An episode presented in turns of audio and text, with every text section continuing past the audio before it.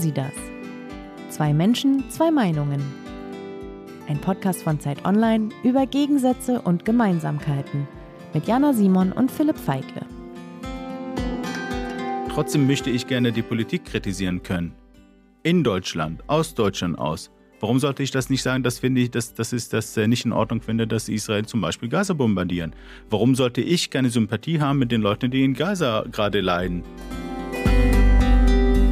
Aber schau mal, es, es war nicht nur Hamas. Ne? Mhm. Da, da, da, da sind auch Videoaufnahmen von Kindern, die mit ihrem Fahrrad über die Grenze gekommen sind und auch teilgenommen ja, haben ja. in dieser Schlacht. Ja. Es gibt, es gibt Videos, die zeigen, wie äh, Geiseln sind nach Gaza geschleppt und Familien und Kinder sich schlagen auf der, auf der Tende. Also mhm.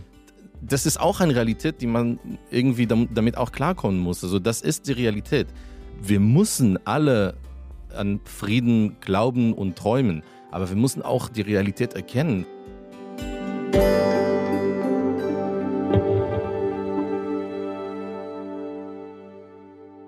Philipp, heute haben wir vielleicht eine der schwierigsten Folgen bisher vor uns. Wir reden über einen Konflikt, der schon sehr lange andauert, muss man sagen, der Konflikt zwischen Israelis und Palästinensern. Genau, am siebten Oktober hat die Terrororganisation Hamas Israel angegriffen, um die zwölfhundert Menschen getötet, etwa zweihundertvierzig entführt. Und seit Anfang Oktober führt die israelische Armee Krieg im Gazastreifen. Und laut Zahlen des Gesundheitsministeriums sollen in Gaza seit Beginn des Krieges bis jetzt, und wir reden Mitte Dezember, um die achtzehntausend Menschen getötet worden sein. Ja, wobei diese letzte Zahl nicht wirklich nachprüfbar ist, weil das Gesundheitsministerium in Gaza faktisch unter Kontrolle der Hamas steht. Und Philipp, vor ein paar Wochen war ich selbst in Israel und fand da die Atmosphäre, muss ich sagen, sehr angespannt. Die Bilder der Geiseln hängen wirklich überall. Das sind Fotos von ja, Babys bis zum Kreis. Und einige der Geiseln sind ja inzwischen freigekommen. Bei vielen anderen weiß man eigentlich gar nicht mehr, ob die noch leben.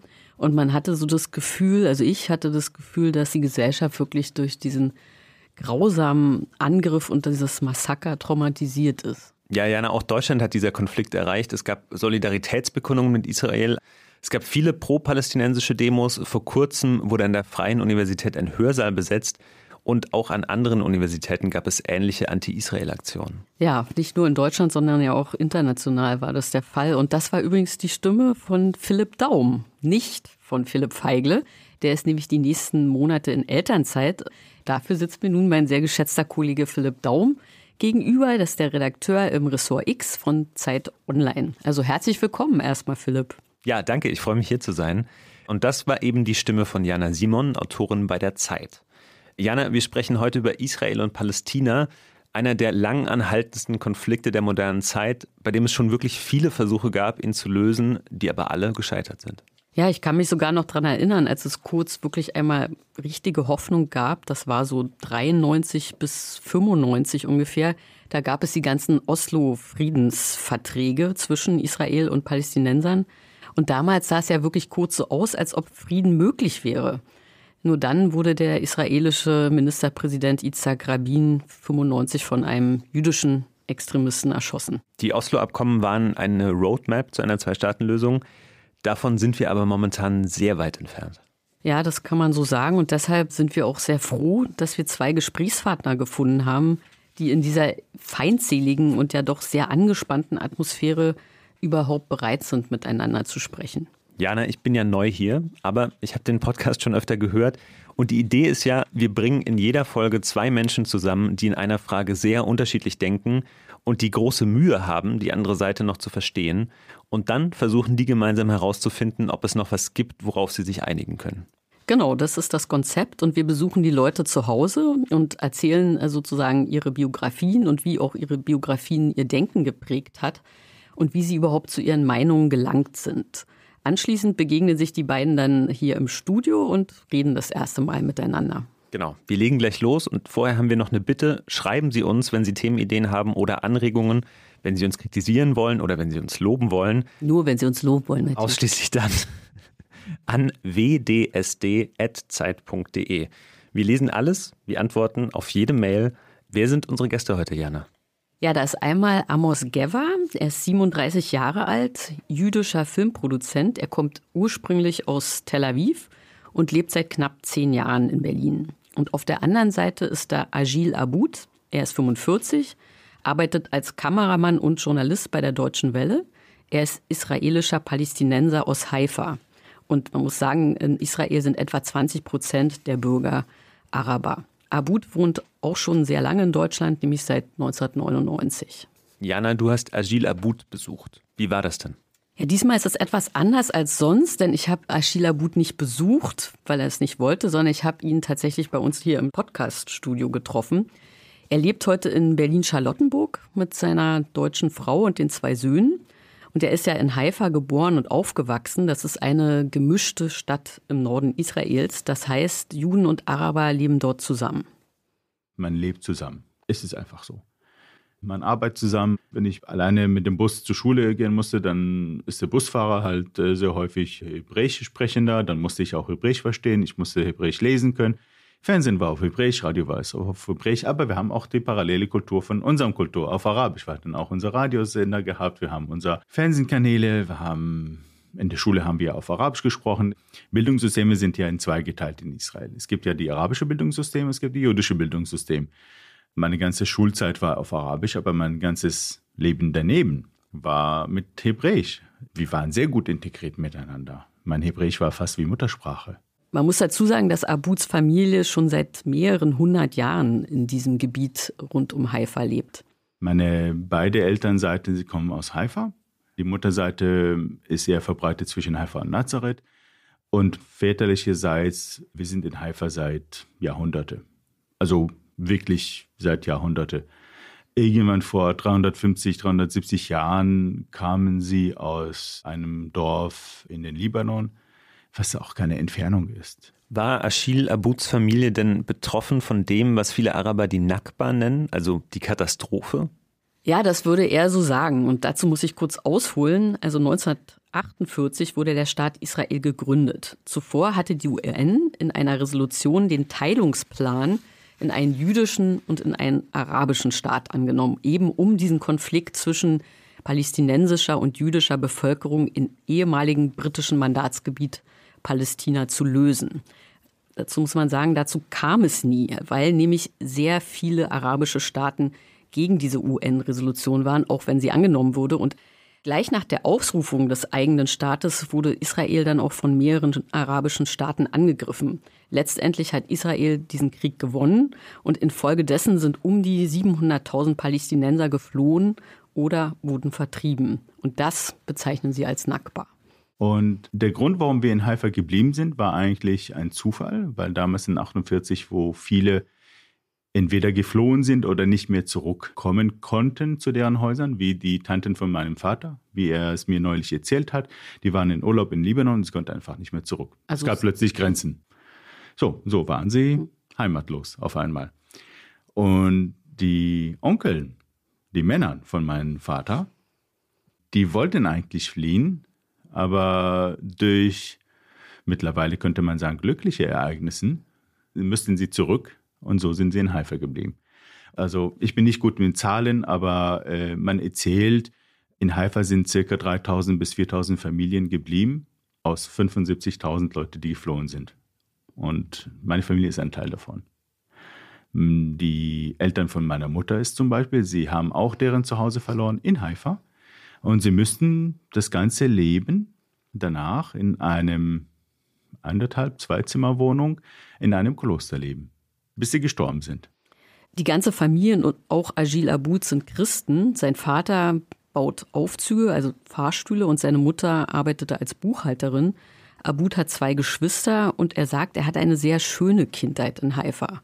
Mit fünfzehn begann er in einer Art Jugendzentrum mit der Kamera zu arbeiten. Also er lernte praktisch kleine Filme zu drehen. Und diese Kurse waren auch gemischt und Abboud hatte dort auch sehr viele jüdische Freunde. Hat Politik bei ihm im Elternhaus eigentlich eine Rolle gespielt? Also saßen die zusammen am Küchentisch und haben miteinander diskutiert? Also er sagt eigentlich nicht wirklich. Ich denke, meine Eltern sind der Generation, wo sie gelernt haben, nicht viel zu reden über die Vergangenheit. Sie müssen nach vorne schauen. Und das war auch sehr wichtig. Die Generation von meinen Großeltern haben es gelitten, sie haben es erlebt. Die Generation von meinen Eltern sind die Leute, die sagen, okay, wir müssen still bleiben, politisch still bleiben, nach vorne schauen, gucken, wir gucken zu, dass wir gute Arbeit leisten, dass wir Geld verdienen, dass wir ein, ein Haus kaufen können, dass wir die Zukunft für unsere Kinder, uns, unsere Generation äh, sichern können. Und meine Generation ist die Generation, die die erste Frage schon gestellt hat, so, was ist hier los? Wer bin ich? Bin ich Israeli? Bin ich Palästinenser? Bin ich Araber, Christ, Moslem? Was bin ich? Also auch für Abboud, wie du gerade gehört hast, war seine Identität lange nicht klar. Er hat, wie gesagt, fünfunddreißig Jahre gebraucht, um sich als Palästinenser zu bezeichnen, sagt er. Mhm. Aber lass uns noch mal einen Schritt zurückgehen. Also als er Kind war und als er Jugendlicher war, Ende der achtziger Jahre, Anfang der neunziger Jahre gab es die erste Intifada.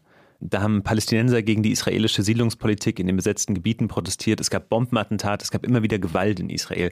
Wie hat er das denn erlebt? Ich habe den ersten Intifada so am Rande mitbekommen. Ich weiß noch, als Kind, wir sind nie nach Jerusalem, selten nach Jerusalem oder Ramallah oder solche Orte gegangen, weil eben man hatte Angst. Man hatte Angst. Und irgendwann in den neunziger, das habe ich natürlich, bin ich damit aufgewachsen, die ganzen Bombenanschläge, Busanschläge, leider Gottes, das waren sehr häufig damals. Und trotzdem haben wir irgendwie die Busse benutzt. Wir mussten irgendwie zur Schule. Man gewöhnt sich an diesen Sachen. Und man denkt, okay, ich vertraue an Gott. Und da haben wir den Golfkrieg miterlebt. Wir haben schon, die Patriots waren über unser Zuhause auf den Hügel irgendwie. Und das hat man sehr deutlich gehört, wenn es mal abgeschossen war. Mein Bruder hat schön die Rakete immer gezeichnet und gezählt. Wir müssen im Keller übernachten und wir müssten immer unsere Gasmaske mit zur Schule nehmen. Also man kann wirklich sagen, Abbouds Kindheit und Jugend in Israel war von Kriegen, Gewalt und auch Terror geprägt.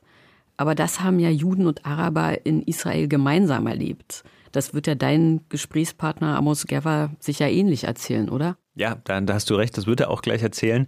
Was mich noch interessiert, in Israel gibt es ja Wehrpflicht. Alle jüdischen Bürgerinnen und Bürger müssen Wehrdienst leisten, die arabischen Bürger können ihn leisten, müssen aber nicht. Ist Achille Abboud zur Armee gegangen? Ich als Araber habe ich mein Abi fertig, bin achtzehn geworden und dann, ich bin ja nicht verpflichtet zum Militär zu gehen, was ich genial finde. Dann bin ich dort ein weiteres Jahr geblieben, dann habe ich dort gearbeitet in diesem Institut, bis ich meinen Studienplatz hatte und dann ja, ging es weiter. Bei den jüdischen Freunden, das sind wir richtige Freunde, also richtig mit Seelengespräche und alles drumherum. Die waren plötzlich verschwunden. Mit achtzehn, nach dem Abi, waren sie einfach weg. Bei dem einen oder anderen habe ich sie sogar begleitet zu dem Bus, wo sie zum Militär gegangen sind. Und seitdem habe ich den einen oder anderen noch nicht gesehen. Und das waren, wir waren Seelenfreunde und plötzlich, seitdem habe ich null Ahnung, wo die sind, was sie machen. Ja, du hörst, also dann wurden praktisch diese Freundschaften, sind dann eigentlich abgebrochen. Abboud hat dann nach dem Abitur Film studiert und beim Studium kam es auch, dass er dann tatsächlich mehr über seine Identität nachdachte. Es ging los mit einer Band aus seiner Heimatstadt, die in ihren Songs eben die Fragen stellte, die Abboud auch hatte, wer man als Araber eigentlich ist in Israel. Und so begann Abboud auch darüber nachzudenken und seinen Abschlussfilm gab er den Titel Identity. Wenn ich ein jüdischer Mensch treffen würde, würde ich sagen, ich bin Israeli-Christ, ohne Araber zu sagen. Weil ich wusste ganz genau, wenn ich sage, ich bin Araber, dann würde er denken, aha, Araber, Moslem, Moslem, Terrorist. Ganz im Ernst. Das ist natürlich falsch, ja, aber das war der Gedanke damals. Und irgendwann kam die Frage bei mir, warum ist das so? Und was ist das mit diesem Palästinenser da bei mir, was so, so ein bisschen hinterherklebt? Bis dahin habe ich das nicht verstanden. Und durch diese Musikband habe ich ein bisschen angefangen, darüber nachzudenken, ganz ehrlich. Ja, und dann für mich Palästinenser war, ja, diese Leute aus Gaza, diese Leute aus Westbank. Ich kannte sie nicht. Ich kannte sie als Lappenverkäufer. Ganz ehrlich. Also wortwörtlich, das waren die Leute, die so auf die Straße kamen mit Lappen und, und irgendwie so, so Klimbim. Das hat er gedacht, als er so Anfang zwanzig war, richtig? Gab es danach irgendein auslösendes Ereignis, das ihn dazu gebracht hat zu sagen, ja, ich bin Palästinenser? Ja, das gab es. Also es war tatsächlich, glaube ich, ein längerer Prozess und er hat sich wirklich lange mit seiner Identität beschäftigt. Er sagt, er hat ja sogar früher besser Hebräisch gesprochen als Arabisch. Und dann viele Jahre später hat er Erzbischof aus seiner Heimatgemeinde, den hat er getroffen und interviewt und der hat gesagt, er sei Palästinenser und israelischer Bürger. Und dann hat es bei mir Klick gemacht. Habe ich gedacht, genau so ist es. Und dann habe ich das auch für mich verstanden. Ich bin Palästinenser einfach aus der Tatsache, dass es meine Ethnie ist. Nicht mehr, nicht weniger.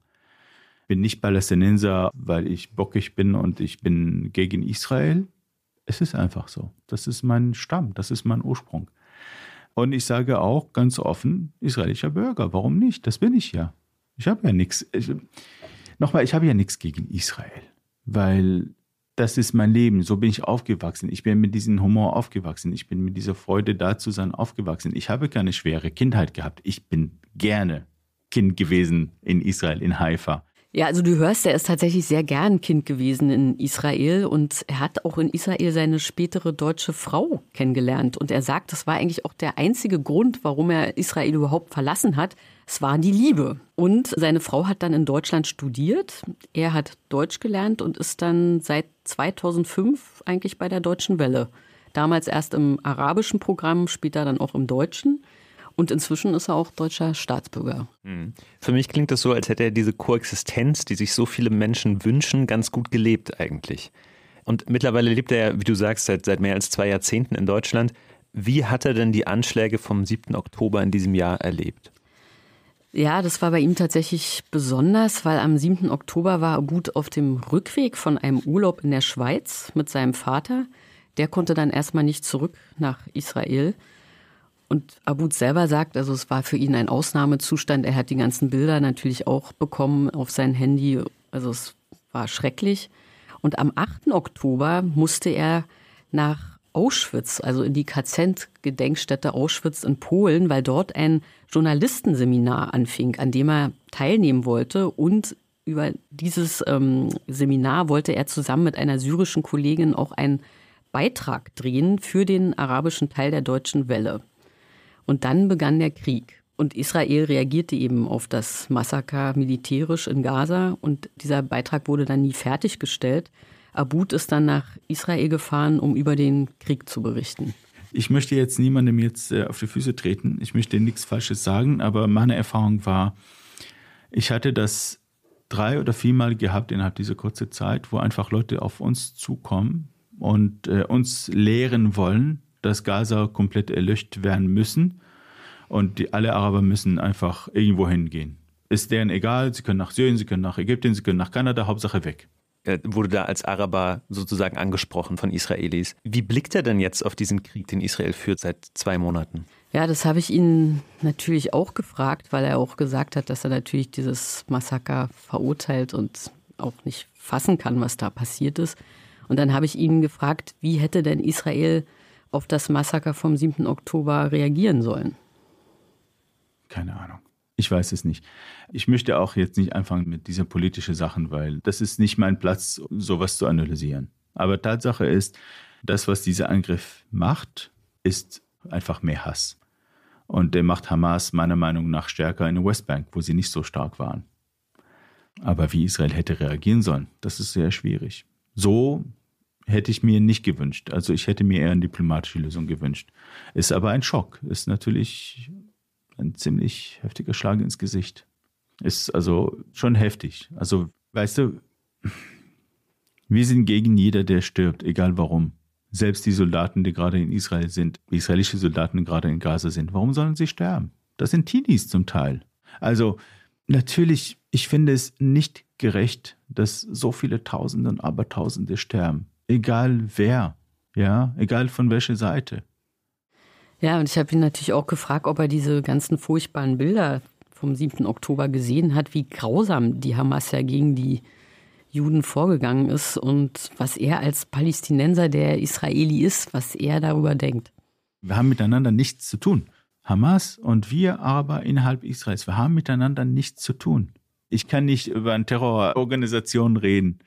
Ich kann nicht in der nehmen. Ich kann versuchen, nachvollziehen, warum sie so denken, weil sie haben nichts zu verlieren. Ich rede jetzt nicht von Hamas als Hamas. Ich rede von den Leuten, die das bevorzugen. Sie haben nichts zu verlieren. Was sollen denen verlieren? Leben? Was ist denn das für ein Leben, was sie haben in Gaza? Das ist kein Leben.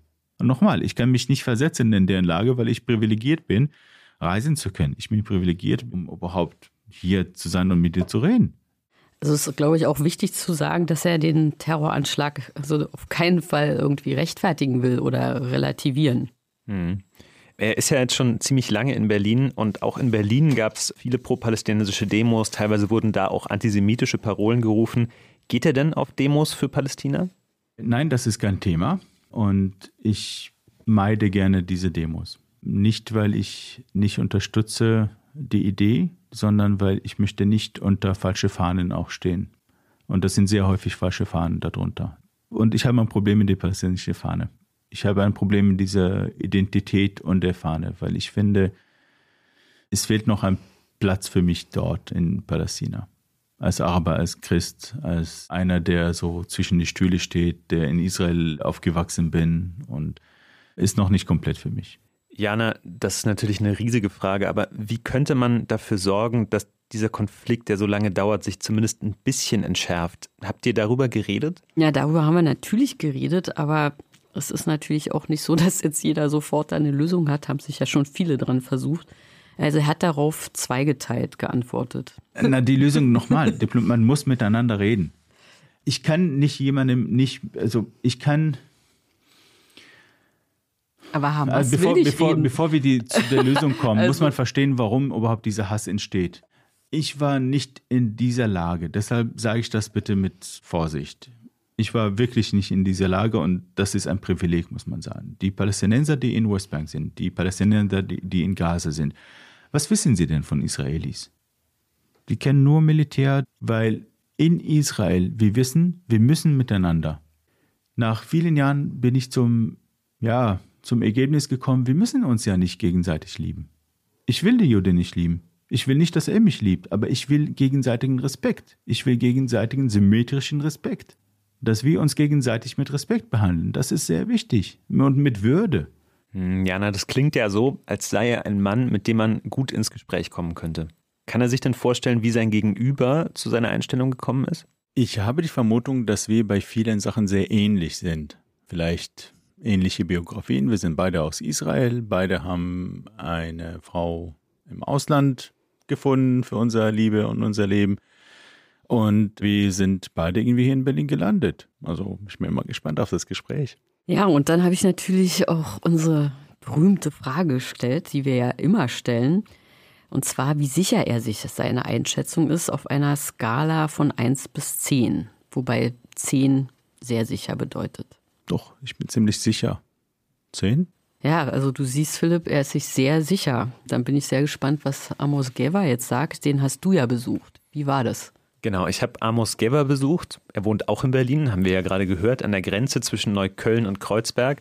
Wohnt in einer Wohnung mit seiner Frau und seinen beiden Kindern.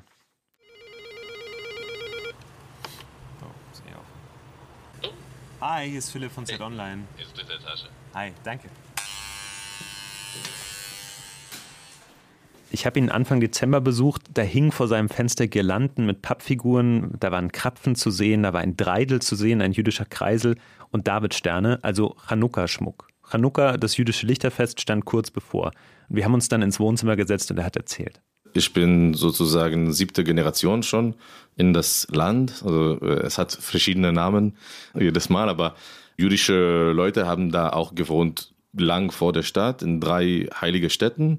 Mhm. Das ist äh, auf Deutsch, glaube ich, heißt Safed, Hebron und Jerusalem. Genau, und der Vater von meinem Vater, also diese Seite, die waren schon fünf Generationen da und ich bin sozusagen in der siebten Generation. Also wie Abbouds Familie ist also auch Gevas Familie schon sehr, sehr lange in dieser Gegend. Und woher kommen sie ursprünglich? Also ein Teil seiner Familie stammt aus Osteuropa, aus Polen und aus Belarus. Und der andere Teil kam ursprünglich aus Nordafrika, also aus Tripolis, Libyen. Also sephardische Juden aus Nordafrika und aschkenasische Juden aus Osteuropa. Das heißt auch, dass seine Familie nicht direkt vom Holocaust betroffen war, oder? Genau, nicht direkt. Gevas Vater war Manager bei einer Textilfirma. Seine Mutter war Biologin und Forscherin. Er hat noch zwei ältere Schwestern. Und er ist in einer Kleinstadt in der Nähe von Tel Aviv aufgewachsen. Zwischendurch war er in seiner Kindheit auch mal fünf Jahre in Großbritannien. Da hatte der Vater einen Job gefunden. Und dann zog er dann mit zehn Jahren wieder zurück in dieselbe Stadt. Und wie hat Geva denn seine Kindheit und Jugend in Israel erlebt? Es gab eine Zeit, da hat die Mutter sich alleine um die Kinder gekümmert und noch um ein älteres Familienmitglied, weil sein Vater war Reservist zu der Zeit und er musste sich für einen möglichen Krieg bereithalten, lebte also nicht zu Hause. Das war so Anfang der neunziger Jahre und damals tobte der Zweite Golfkrieg. Kurz zum Hintergrund, der irakische Diktator Saddam Hussein hat damals Kuwait überfallen und hat auch Israel bedroht. Als äh, Saddam Hussein hat äh, diese ballistische Raketen an Israel geworfen oder geschossen, und da war die große Angst, dass eine biologische oder chemische Attacke oder Angriff kommt. Und ich bin mit fünf in eine Kita gegangen mit einer Gasmaske. Also das muss man auch irgendwie vorstellen, dass das wahrscheinlich in Deutschland oder in Europa irgendwie nicht normal ist. Und auch in diese kleine Kiste, dass jedes Kind und jeder Erwachsene musste immer dabei haben. Er sagt, er hat es als Kind als gar nicht so schlimm empfunden eigentlich, so eine Gasmaske dabei zu haben. Für ihn war das... war damals fünf Jahre alt, für ihn war das eine Art Spiel eigentlich. Das hat er ähnlich eigentlich auch Abboud erzählt. Ne? Das war was Normales, wo man sich fast dran gewöhnt hat, so, ja. so ein bisschen. Abboud hat ja gesagt, bei ihm zu Hause wurde über die Vergangenheit eigentlich geschwiegen. Wie ist denn das bei Geva? Also, stammt er aus einer politischen Familie? Er stammt aus einer politischen Familie. Er sagt, seine Familie, beide Teile, die seien alles Zionisten gewesen. Also Zionismus muss man einmal kurz erklären. Zionismus bedeutet ganz kurz, dass die jüdische Bevölkerung ein Recht hat auf einen eigenen Staat, auf eine Heimstatt, und zwar im Gebiet des heutigen Israels. Für Amos Geva wichtig waren aber auch für die politischen Diskussionen waren auch die Pfadfinder. Er war bei den Pfadfindern und da wurde auch politisch diskutiert. Und in Israel zu leben heißt auch einfach als Kind schon Weltpolitik mitzuerleben. Der erste politische Erinnerung, das ich habe äh, von Israel, ist der Ermordung von äh, Yitzhak Rabin. Das war, ich glaube, zwei Monaten nach unserer Zeit zurück in Israel. Also damals wusste ich gar nicht, worum es geht. Ich wusste nur, was ja. passiert ist. Ja. Und durch diese Situation habe ich ein bisschen gelernt, wer Rabin war, was dieser ganze Friedenprozess in Oslo passiert ist und äh, ein bisschen mehr in der Politik irgendwie Verständnis gehabt. Und ja, ich erinnere mich auch äh, natürlich die komische Situation mit Benjamin Netanyahu damals. Schon mit neun wusste ich, dass dieser Typ ist wahrscheinlich nicht der Beste für die Stadt sozusagen. Und damals war er auch natürlich in eine ganz andere Position. Aber das kann ich relativ gut mit meiner Kindheit-Erinnerung verbinden. Also Amos Geva sagt, er hatte in seiner Kindheit nicht besonders viel mit israelischen Arabern zu tun. Er ist auf ein Gymnasium gegangen bei sich in der Nähe, wo man auch, und das ist eine weitere Parallele zu seinem Counterpart, wo man auch lernen konnte, wie man Filme macht. Ja, es ist ja tatsächlich sehr ähnlich wie bei Achille Abboud. Beide haben sich sehr viel für Film interessiert. Genau, diese beiden haben wirklich eine Menge Gemeinsamkeiten. Geva sagt dann auch, als Teenager sei er so fast schon linksradikal eigentlich gewesen. Linksradikal in Israel. Was heißt das?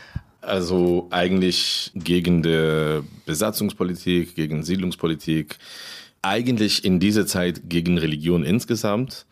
Ich erinnere mich auch wirklich, das ist auch eine Zeit, wo ich wirklich so ein Hassgefühl für Religion hatte, weil ich dachte irgendwie, ach, das ist alles wegen Religion. Also das heißt, dass er selbst auch nicht religiös ist? Nee, er ist nicht religiös, aber er ist sozusagen der Tradition der Religion mittlerweile viel positiver eingestellt als damals als Teenager. Das war, glaube ich, auch so eine Art ähm, Abwehrprozess sozusagen gegen die eigene Familie. Er sagt, er sieht sich als kulturell jüdisch. Also er feiert die Feste, er feiert auch Schabbat.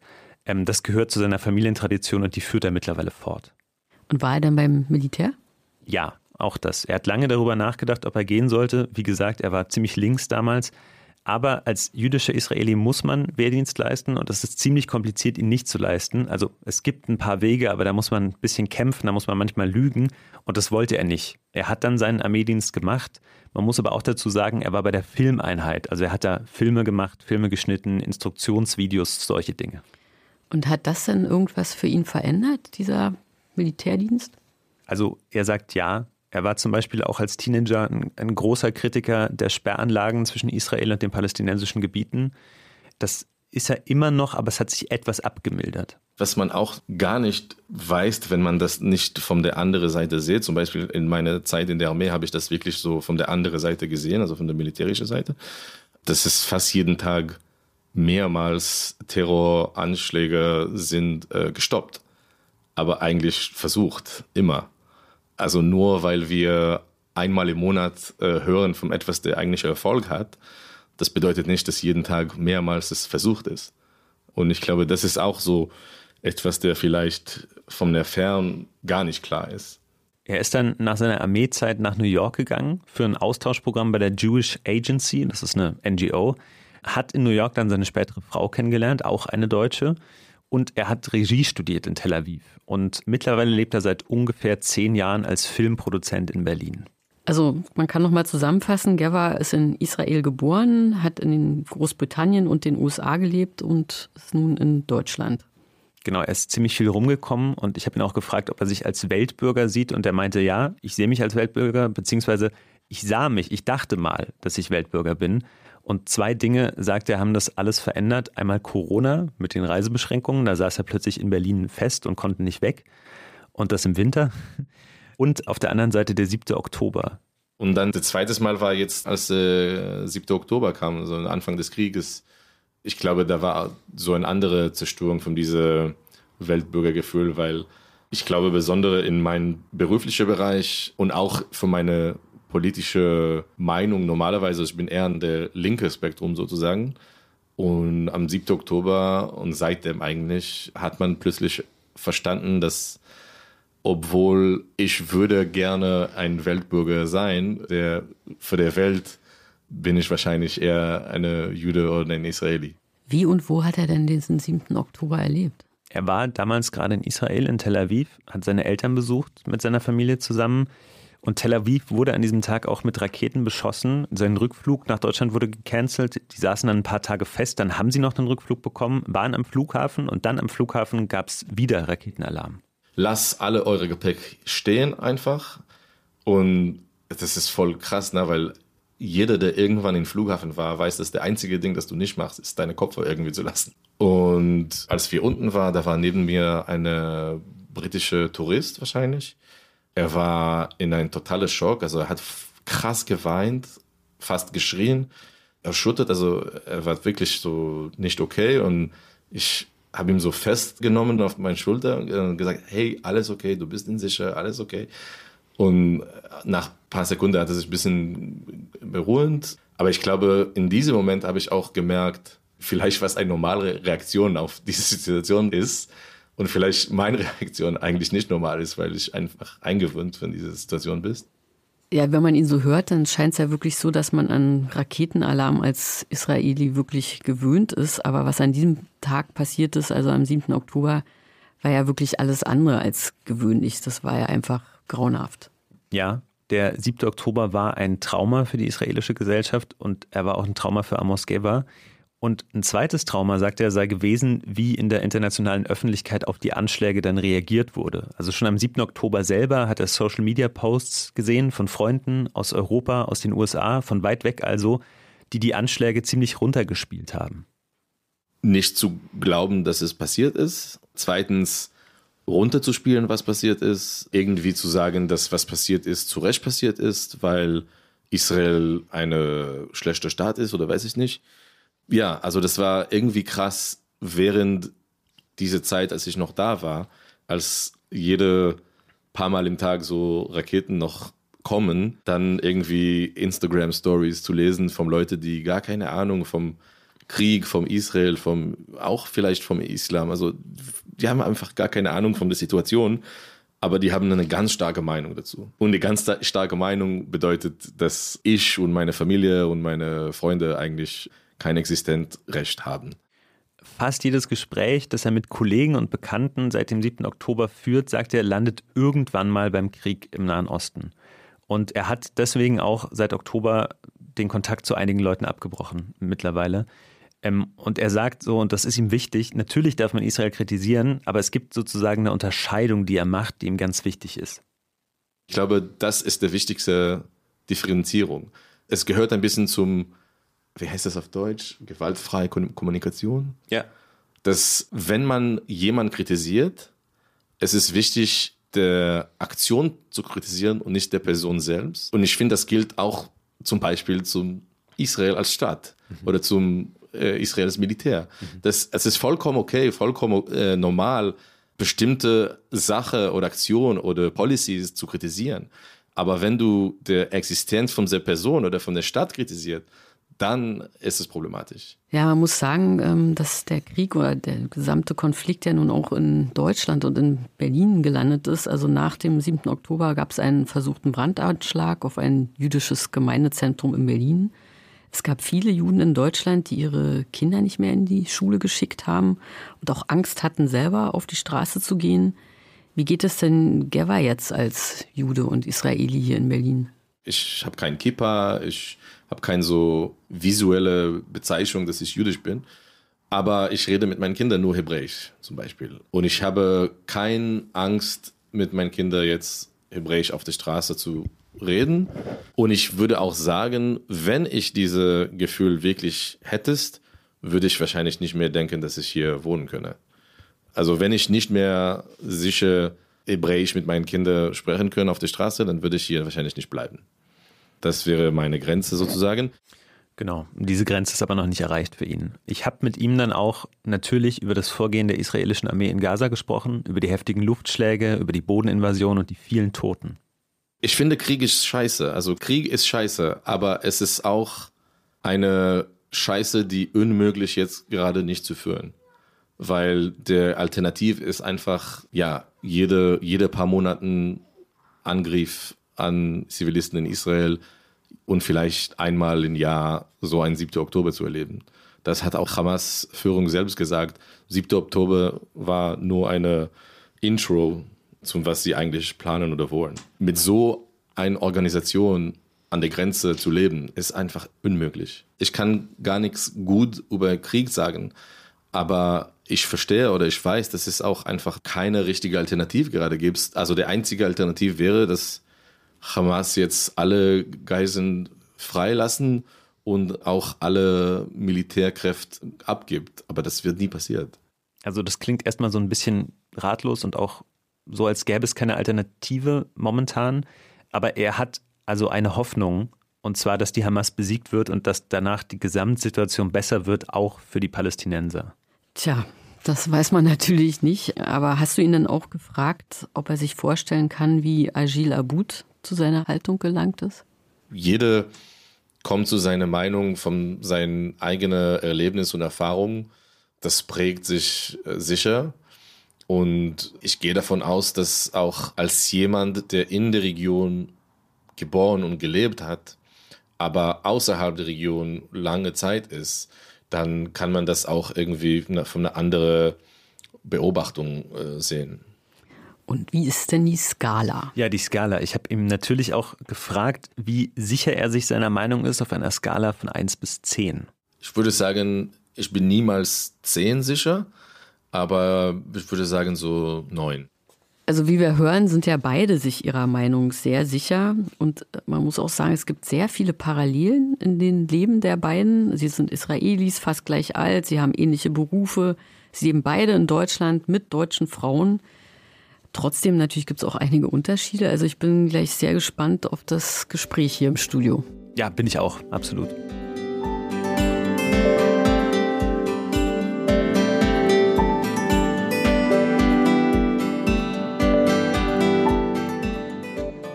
Ja, herzlich willkommen hier im Studio, mein Kollege Philipp und natürlich unsere beiden Gäste. Das ist einmal Achille Abboud und Amos Geva.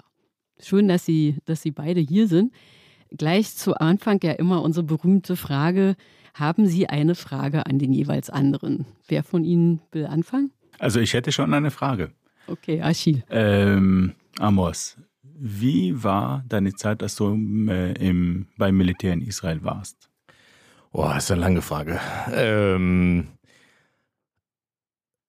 ich glaube, das kurz zu antworten, würde ich sagen, ähm, ich hätte gerne das nicht machen müssen. Aber wenn ich das schon machen müsste, äh, es war für mich irgendwie interessant. Und wo warst du da? Was äh, musstest hab, du machen? Ich habe hab Film gemacht. Achso, du hast nicht, du hast dir, du hast es äh, so ausgewählt, dass du es nicht machen müsstest, oder? Nee, nee, ich habe Film, also in der, wie heißt das? Achso, bei Militär Einheit, hast du Filme äh, Fil- gemacht. Film, Filmeinheit heißt das? Warst du bei Medienabteilung, genau, quasi sowas? Ja. Okay. Und was macht man da? Filme. Ja, welche? Äh, äh, meistens Erklärungsfilme, äh, Trainingsvideos, äh, erklärt man, wie man bestimmte Sachen machen soll oder nicht. Eigentlich ein bisschen wie Werbungen. Mhm. Ja.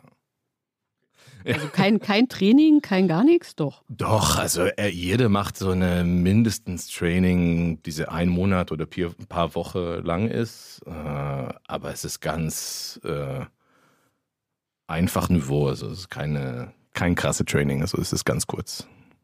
Und das war auch schon eine lange her, mm. muss man auch sagen.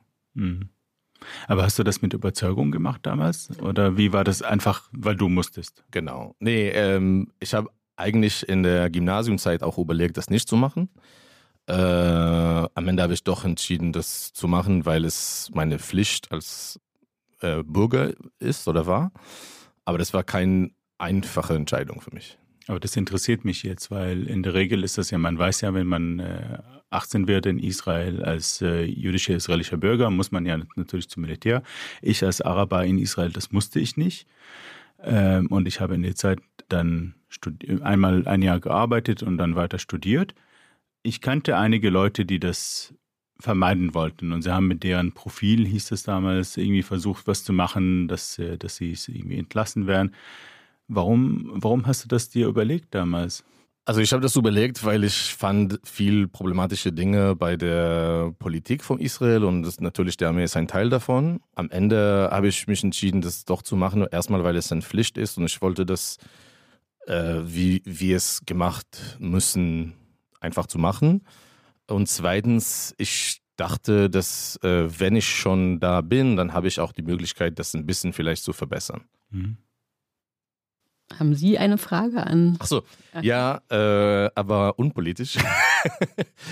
Es ist zweifachig. Äh, erstmal, was ist das Ding oder der Erfahrung, dass du meistens in deiner Heimat vermisst, hier? Und was ist das Ding, das du am meisten nicht hier haben wolltest? Oh, interessant. Ähm, das, was ich hier zu Hause vermisse, ist tatsächlich die Familie. Ich vermisse es einfach ganz spontan, irgendwo hinzugehen, zu meiner Tante oder zu meinem Onkel. Einfach spontan da zu sein und Hallo zu sagen und da irgendwie ein paar Stunden äh, zu sein und, äh, und dann nach Hause gehen. Oder noch besser, äh, wenn...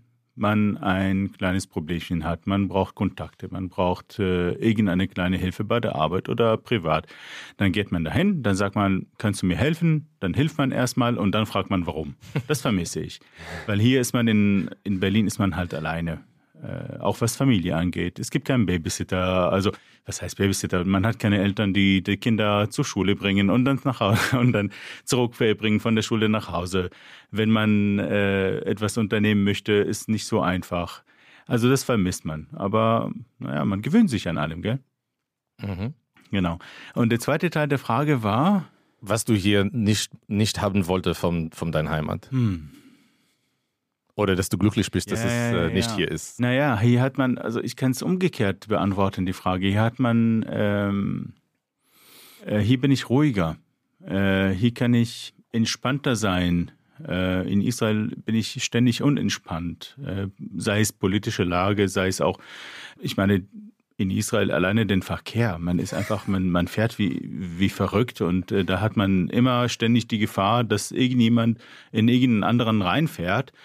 Plus mittlerweile, also das ist auch so eine, wir hatten ja irgendwann überlegt, ob wir zurück nach Israel wollen oder nicht. Und aus verschiedenen Gründen habe ich mich entschieden damals, doch, wir bleiben in Deutschland. Und äh, zur Bestätigung, äh, in Israel unter der arabisch, arabischen Gesellschaft ist das gefährlich geworden. Da gibt es diesen ganzen Unterwelt, die, die sind, äh, da hat man spontan irgendeine Schießerei, ähm, als Beispiel, äh, der direkte Nachbar von meinem Vater wurde erschossen an unserem Tor. Ähm, also ist nicht mehr so richtig sicher. Und vieles ist ein bisschen auch durch die Politik, ist ein bisschen unangenehmer geworden, um es, um es in diesen Wörtern zu lassen. Mhm. Und, aber das ist in, äh, in Haifa oder wo? Äh? In Haifa, in Nazareth, in Schwaram, in, äh, also ich, ich rede von dem, wo ich herkomme, von dem, was ich weiß, aber ja, ja in dem Norden. Also meine Familie ist äh, aus Haifa. Beide Elternteile sie kommen aus Haifa ähm, und, und äh, meine Mutterteile, die, ganz viele Familien sind in Nazareth. Beide meine Tanten sind äh, für in Nazareth geheiratet quasi. Also ja, das ist so mein Gebiet. Und in Haifa sind wir seit über dreihundertfünfzig Jahren, dreihundertsiebzig Jahren äh, zwischen Akko und Haifa. Ich weiß zum Beispiel, der Großvater von meinem Vater ist äh, bedingt beteiligt daran, dass die Baha'is in Haifa sind. Äh, der hat irgendwie was gespendet damals, ein ganzes Haus gespendet an, äh, an Baha'u'llah und solche Sachen. Also, sind Sie Baha'i oder? Nein, nee. Aber sie haben trotzdem gespendet, das gegeben, weil, äh, weil er hatte Mitleid mit diesem Volk, also mit dieser Religion, die auch ständig verfolgt war in der Welt von Iran über... Was war das? Türkei, Zypern und dann irgendwann... Ich glaube, man muss kurz erklären, was die Baha'is sind. Die Baha'i ist die offizielle neueste Religion, was bekannt ist. Die Baha'i ist eine Religion, die basiert auf die Propheten, die existierten seit dem Buddhismus und davor. Ich denke, das ist die einfachste Erklärung. Und sie haben so eigene Religion, eigenen heiligen Buch. Und die haben das Gebeine von deren Propheten, Baha'u'llah, in Haifa begraben, in, einer, in einem Schrein mit einer goldenen Kuppel und wunderschöne Gärten, die wirklich von äh, German Colony, wer Haifa kennt, da ist eine Straße, die heißt Ben Gurion-Straße heute und die geht auf den Berg hinauf bis auf den Berg Karmel. Und die haben natürlich die Stadt sehr verschönert, Haifa und Akko, aber Haifa ist sehr prominent. Das ist eigentlich ein eine Zeichen vom Haifa heutzutage. Also, genau, ja, ja. genau. Also ohne die wäre Haifa im Prinzip noch eine Arbeiter für Arbeiterstadt, äh, ja, die relativ unschön wäre. Und, und was war vor dreihundertsiebzig Jahren? Also woher kommen die her? Ein Dorf. Nee, äh, du meintest, deine Familie ist da seit dreihundert Jahren. Genau, die waren da, davor waren sie in irgendeinem Dorf in Libanon, der heißt Der el-Amr. Das wissen wir ja. Und irgendwann hießen, auch die Familie hieß anders, irgendwann irgendeinen Urgroßvater hat gesagt, okay, er hatte drei Kinder oder vier Kinder und jeder hatte so einen Namen gehabt. Wir haben den Namen äh, Abud bekommen, es gibt auch einen anderen Namen, heißt Shalah, es gibt einen anderen Namen, heißt Jabur und noch einen Namen. Also wir kennen unsere Geschichte ziemlich gut und deshalb möchte ich sagen, ich bin ja ein richtiger... Na, Indogen oder ein richtiger na, Ureinwohner von, von, äh, von dem Gebiet, sei es Palästina oder Israel oder wie auch immer es heißen sollte durch die, durch die Geschichte. Genau. Ja, wir waren immer da irgendwie und... Äh das ist, glaube ich, eine Gemeinsamkeit, die Sie teilen, wenn ich das richtig äh, verstanden habe, oder, Herr Geva? Sie, Ihre Familie ist ja auch schon ziemlich lange da. Eigentlich schon. Also äh, natürlich, ich habe verschiedene Ecken in der Familie, äh, aber von einer Wurzel, also von der, meiner väterlichen Seite, ich bin schon siebte Generation in diesem Land, mhm. egal wie es heißt damals. Die waren von die sehr religiös jüdische gläubige Leute in die drei heilige Städte, also in Safed, Hebron und mhm. Jerusalem. Mhm. Das ist von einer Seite und von der anderen Seite, es ist also ein polnischer Ursprung, aber eigentlich meine Oma von dieser Seite ist auch in den zwanziger Jahren nach Haifa gekommen, als sie ein Jahr alt war mhm. und sie ist auch in Haifa aufgewachsen, aber ähm, ich weiß nicht, ob die Familie kennen sich, kann auch sein. Mhm. Das ist, die war neben Talpiot in dieser Ecke. Mhm. Ich weiß nicht, ob es in der Nähe ist. Oder das kann nicht sein. Ich ja. meine, man, man darf nicht vergessen, damals war ja, war ja Haifa schon damals sehr gemischt in Vielen der Religion. Fall. Also es gab, so wie hier in Berlin, wir fragen ja nicht, wer bist du denn, was hast du für eine Religion? In Israel war es auch so. Alle waren Palästinenser, sie haben palästinensischen Dokumenten, sage ich mal vorsichtig. Und jeder hatte seine Religion, jeder hatte so seine kleine Kultur, aber letztendlich war das auch eine Kultur. Also mhm. durch die religiösen Unterschiede gab es ein bisschen leichte religiöse Unterschiede, was das sehr interessant gemacht hat. Man konnte verschiedenes Essen haben, man konnte verschiedene Musik haben. Und ich kenne das von Erzählungen, die Nachbarn, also die haben alle Arabisch gesprochen damals. Mhm. Also so wie in meiner Kirche, die gehörte irgendwie den griechischen... orthodox damals und wir sind jetzt gerade eine Spaltung äh, und wir sind doch Katholik und wir gehören zum Papst, ein bisschen kompliziert, aber wie auch immer. In, was ich sagen möchte ist, wenn es mal eine hohe Zeremonie ist in der Kirche, Weihnachten, Ostern oder so weiter, wir singen immer noch auf Griechisch. Ja. Äh, also Naja, so, so wie wahrscheinlich wie ein Jude, der hat ganz normal Arabisch gesprochen, zu Hause ein bisschen Hebräisch und äh, in den Knesset, bei Knesset hat man äh, auf Hebräisch äh, gebetet wahrscheinlich. Also, also ja, klar, man, man hat sich gut verstanden damals und das, was äh, damals passiert ist, das hatte, ich denke, andere Gründe. Äh, nicht, weil die Leute, die dort gelebt haben, böse waren. Es gab schon eine größere Ideologie dahinter. Mhm. Wahrscheinlich. Also ich, ich stimme total zu, dass es damals anders war. Ich weiß nicht, ob es immer so alles schön und glatt war. Also ich kenne auch viele Geschichten von Pogroms, also verschiedene arabische Pogroms bei der jüdischen Bevölkerung mhm. damals. Auch sehr lang vor Stadt Israel existiert überhaupt. Mhm. Ähm, in Hebron, auch äh, in Jerusalem, also mehrmals. Der andere Teil von meiner Familie aber kam eigentlich aus äh, wirklich so arabischsprachige Wurzel, aus äh, Libyen, Nordafrika, mhm. äh, aus Tripoli. Und äh, die, die damals auch äh, quasi italienische Kolonie war. Mhm. Und die Muttersprache von dieser Seite, also von der Großeltern von dieser Seite, waren Arabisch und Italienisch gleichzeitig. Mhm. Interessanterweise die Oma, die aus Polen kam und in Haifa aufgewachsen ist, sie kannte damals viel mehr Sprache als wir heute. Ne? Sie mhm. kannte Polnisch, Jiddisch, Deutsch, Arabisch, Hebräisch. Ja, ja. Ich kenne das, ich kenne das von Erzählungen auch ein bisschen von meiner Oma. Sie kannte auch sehr gut Deutsch. Ja, also, sie war, ja klar. In Haifa, ich meine, da gab es ja die deutsche Kolonie. Ja, ja, und die waren in deutsche Schulen. Also das ist ja mein Kiez, ja. ja, ja. Äh, das, Deutsche Kolonie, oder? Äh, ja, ja. Ah, ja. Okay. Und da sind auch meine Eltern groß geworden. Also ich weiß von Geschichten von meinem Vater, der ist ja dort aufgewachsen, wo es gerade Dagon. Dagon ist so ein großer, in Haifa sehr prominent auch, dass diese Architektur, das ist ein großer ähm, Speicher, ein Silo, das sind großen Silos letztendlich für Getreide, mhm. ja. Und äh, da kenne ich die Geschichte von meinem Vater, wo er gesagt hat, da gab es keinen Hafen da, da gab es kein, äh, äh, keine, keine Silos und nichts und das war einfach Meer. Äh, also diese Geschichten kennt man ja auch und das ist da, wo sie aufgewachsen sind. Und die, natürlich gibt es ja die, die Geschichten, wo es mal ein bisschen hm, nicht ganz geklappt hat, aber mhm. das ist, denke ich, irgendwie normal. Das war nicht in diesem Niveau, von was wir heutzutage ja, ja. Nee, nee, auf, auf jeden Fall nicht. Und ich kann, ich kenne auch ein äh, gutes Beispiel eigentlich für, für, für mhm. was du sagst, von meiner Oma selbst, dass ähm, irgendwann war so ein Pogrom äh, an der jüdischen Bevölkerung in, in Haifa und äh, also das, ich glaube auf Hebräisch heißt das der Amerida Rafia Gadol, ich weiß nicht, wie das mhm. auf Deutsch heißt. In den dreißiger Jahren. Und damals wohnten die in einem größeren Haus mit einer arabischen Familie und ihrer jüdischen Familie gleichzeitig. Also das war mhm. quasi wie so andere Zimmer in dasselbe Haus.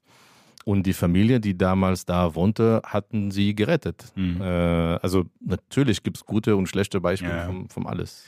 Also zu dem Thema dreißiger. Ich weiß zum Beispiel, in siebenunddreißig gab es auch damals schon, in den dreißiger hat es ja angefangen mit der, also das, was...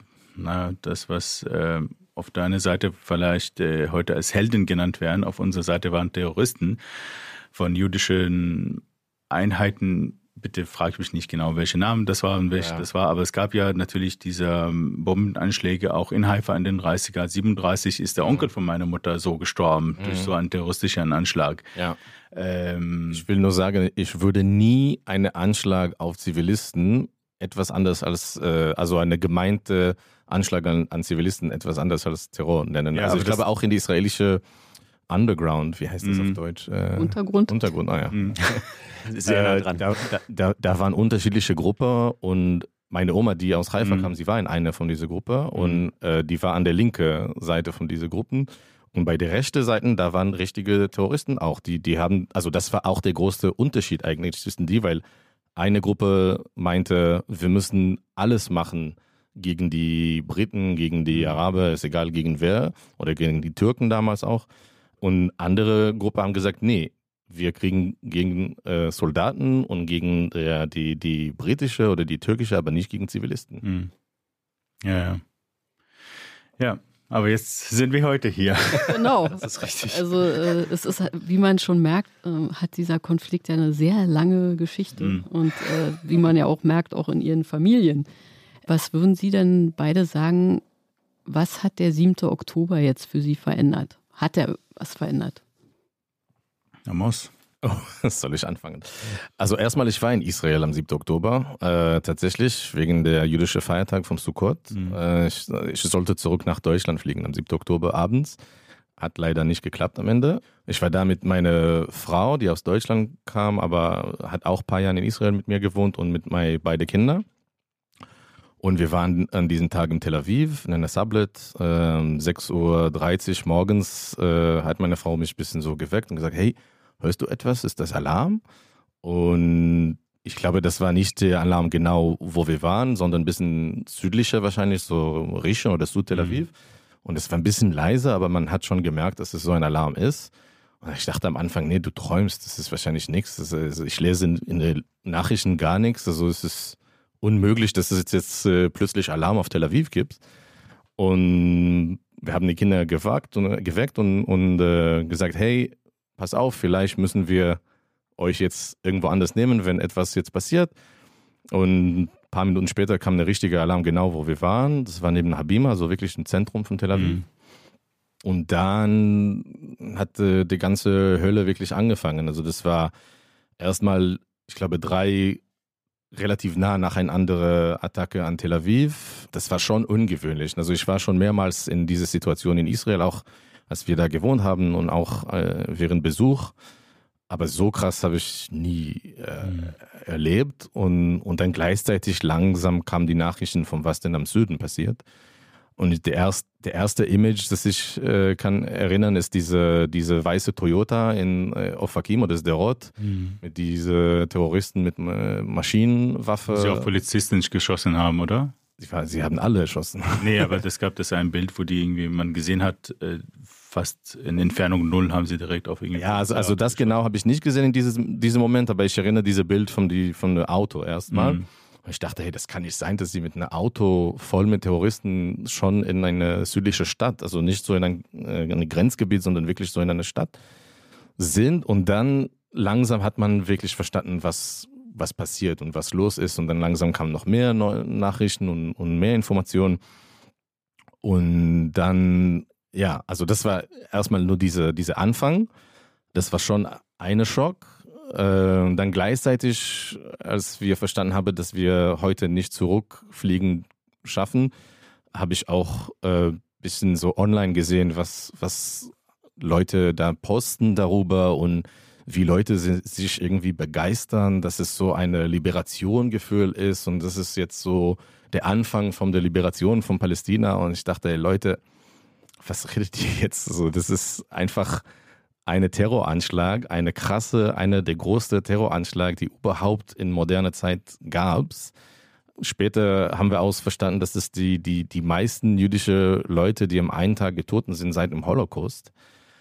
Was gibt's zu feiern? Äh, und dann habe ich auch, also ich wohne in Neukölln, dann habe ich auch die Fotos von Neukölln gesehen und ich war einfach total schockiert. Diese Süßigkeiten-Verteilaktion, meinen Sie? Ja, genau. So das erstes Schritt, aber dann auch zweitens, also einen Tag oder zwei Tage später, auch einfach die große Demos oder die versuchen, große Demos da zu sammeln, äh, irgendwie diese Aktivität zu unterstützen. Und ich muss sagen, auch eine Woche später, als ich so richtig in Berlin war, Ich, ich könnte auch direkt nach Hause laufen, vom, vom, also von der Station, wo ich war, oder ich könnte auch durch die Hermannstraße, äh, Hermannplatz laufen. Und ich musste durch die Hermannstraße laufen, weil ich wollte einfach sehen, wie die Lage da wirklich tatsächlich ist gerade. Und so eine Menge von Polizisten habe ich noch nie gesehen in Hermannplatz. Äh, ich wohne nicht so weit da in die Ecke und das würde auch sehr... scharf kritisiert später, aber ich muss auch sagen, dass in diesem Moment, wenn es so krass Gefühl war, das hat mich ein bisschen beruhigt auch, wo ich dachte, okay, also mindestens es gibt die Leute hier, die, die so, so solche Aktivitäten vermeiden wollten. Ich bin nicht dafür, die Meinungsfreiheit irgendwie zu limitieren und die, also wer wollte für Palästina, für, für Palästina demonstrieren, sollte das auch dürfen, aber es ist echt wichtig, was sie als Parole und als Slogan nutzen, welche Fahne sie da auch nutzen, welche Symbolen sie da auch nutzen. Was war das denn für, was war das denn für Symbole? Ich war, ich war in, in diesen Tagen war ich nicht da. Ich war am siebten Oktober war ich in der Schweiz auf dem Weg zurück nach Berlin. Äh, dann war ich in Auschwitz für mhm. vier Tage, als ich in einem Journalistenseminar. Mhm. plus Dreh und dann war ich direkt in Israel. Das, was alles in so, Berlin dann geschehen war. Zurück in Israel. Äh, ja, aber rein, das, was in äh, Berlin war, habe ich gar nicht mitbekommen. Was waren das denn für Symbole? Also ich war nicht in diesem Tag, ne? Also am siebten Oktober war ich noch in Israel, ja, aber ja. Also was da gezeigt würde, ich glaube, es ist die ähm, verschiedenen Symbole wie Hamas-Fahne und mhm. äh, Palästina-Fahne. Natürlich, Palästina-Fahne kann jeder interpretieren in einen anderen Weg, wie auch die israelische Fahne. Ich fand das übrigens interessant, dass die Proteste in Israel gegen Netanyahu haben die israelische Fahne als Symbol benutzt, das ganze Jahr. Und gleichzeitig die, die äh, Rechtsextremisten in Israel nutzen die gleiche Fahne als ihre Symbol. Ne? Also mhm. es ist wie, eine Fahne kann mehrere Bedeutungen für mehrere Leute haben. Aber zum Beispiel auch der, der Kafir, ne? Also der palästinensische Kafir ist auch ein, also meiner Meinung nach, ein Gewaltsymbol. Weil es kam ursprünglich, ursprünglich von dieser arabischen ähm, Revolution in den dreißiger Jahren. Ja gut, das, da bin ich gegen deine Meinung. Das ist okay. Da bin ich gegen deine Meinung, weil für mich ein äh, Kofie ist kein politisches Symbol, ist ein Identitätssymbol. Ist, äh, ich trage eine Kofie, ähm, ich habe verschiedene Farben dabei, ehrlich gesagt, und äh, je nachdem, ich trage es ehrlich gesagt im Winter, weil es schön wärmt, aber auch, weil das ist auch schon ein Teil meiner Identität ist. Ich bin schon Palästinenser. Das hat bei mir übrigens fünfunddreißig Jahre gedauert, bis ich das sagen konnte, weil das ist meine Ethnie ist, das ist mein Volk. Mhm. Nicht gegen ein anderer Volk, es ist einfach mein Volk. Es ist nicht, wenn ich das eine trage, ich trage das nicht, um zu provozieren. Ich trage das als meine Identität, das ist mein Symbol für wer ich bin. Von deshalb, deshalb sage ich, ich bin da gegen der Meinung, wenn man das sagt, ich trage eine Kofie und das ist gegen Israel. Ich finde, das ist äh, unfair. Wie gesagt, wir haben eine andere Meinung, das ist auch okay, aber um meine Meinung zu erklären, ich glaube, de, was wichtig ist auch erstmal, wann und warum man das trägt. Zum Beispiel, wenn du sagst, das ist meine Identität, ich trage das auch immer.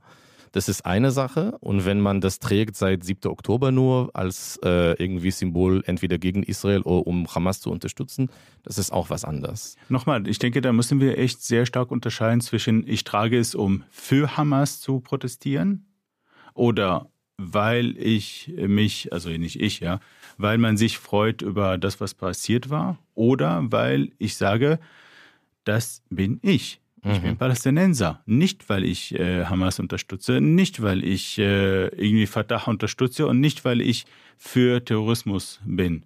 Ja. Es ist einfach, das ist meine Identität. So wie ich, ähm, äh, wo, so wie ich meine Maria als Halskette anhabe, so wie ich, äh, weil das ist meine Identität als Christ, so wie ich immer wieder ab und zu vielleicht zur Kirche gehe, aber nur am Feiertage und nicht jeden Tag. Mhm. Ja, aber ich sage nicht, dass du Recht oder Unrecht hast. Ich sage, ich nehme das auf, was du gerade mir sagst. Mhm. Und ich sage, ich denke, das sind viele Leute so, wie du, die so denken. Und mhm. das finde ich unfair. Weil, nochmal, das ist, ich bin einer, der keine Palästina-Fahne trägt. Mhm. Da habe ich meine Konflikte damit. Wieso? Weil äh, ich finde, genauso wie ich ein Problem habe, mit israelischer Fahne zu tragen, obwohl ich als Sportler damals in meiner Jugend, natürlich stehe ich da unter der Nationalhymne, boah, was soll ich denn dagegen was protestieren, aber mitsingen kann ich nicht. Mhm. Das ist ja nicht wirklich mein Lied, ja. Kann ich, und kann die ich Fahne ist auch nicht wirklich mein, meine Fahne. Was soll ich denn mit Davidstern machen, wenn ich Christ bin? Und deshalb bin ich ein großer, ein großer Kritiker, wenn Israel sich bezeichnet als Land der Juden. Ich bin ein großer Kritiker von dieser Ansage. Ich bin, ich akzeptiere Israel. Das war ein Krieg damals und wir haben verloren als Araber. Es ist so, wie es ist. Ich akzeptiere das. Ich akzeptiere die Niederlage. Es gibt ganz viele Erklärungen, warum das ist. Das lasse ich gerne, überlasse ich gerne die Historiker. Aber ich kann mich nicht damit identifizieren mit der israelischen Fahne, eben weil das gegen mich ist. Und nochmal zurück auf den Satz zu kommen. Ich bin der Meinung, Israel ist für alle da. Alle Religionen, alle Völker, die dort sind. Ja? Und ähm, das kann man viel, viel erweitern, diese Diskussion. Aber ich gehe zurück auf deine Frage, warum ich ein Problem habe mit der, Israel, mit der palästinensischen Fahne. Weil so wie in Israel der jüdische Staat sich bewirbt, Palästina sehr häufig, nicht immer, bewirbt sich als islamischer Staat. Und das möchte ich nicht. Ich finde auch, Palästina sollte für alle sein. Da habe ich meine Probleme damit. Aber dass ich Palästinenser bin, weil das mein Volk ist, Darauf bin ich schon stolz. Ich kann es komplett nachvollziehen, was du sagst. Ich finde es trotzdem unterschiedlich, wenn ein Palästinenser das trägt mhm. und wenn zum Beispiel eine weiße Deutsche, so gesagt, das trägt, um ihre Unterstützung zum Palästina oder in diesem Sinn Hamas, weil gerade der Krieg ist zwischen Hamas und Israel, es ist nicht mit Palästina. Und wenn man zum Demos mit das geht, das hat eine Bedeutung. Das mhm. ist nicht jetzt eine Identifizierungs- deine Identität. Das ist, das ist eine, eine Message. Ja, aber wir sind in einem demokratischen Land hier in Deutschland. Und ich denke, wir haben das Recht, dass soweit wir das nicht antisemitisch sagen. Ich bin auch dagegen, dass man sagt, äh, Tod für den Juden und äh, Hass äh, oder Schluss mit Israel, soll, Israel soll mal weg. Das sagen übrigens bestimmte Juden über die Araber in Israel. Aber das ist jetzt ein anderes Thema.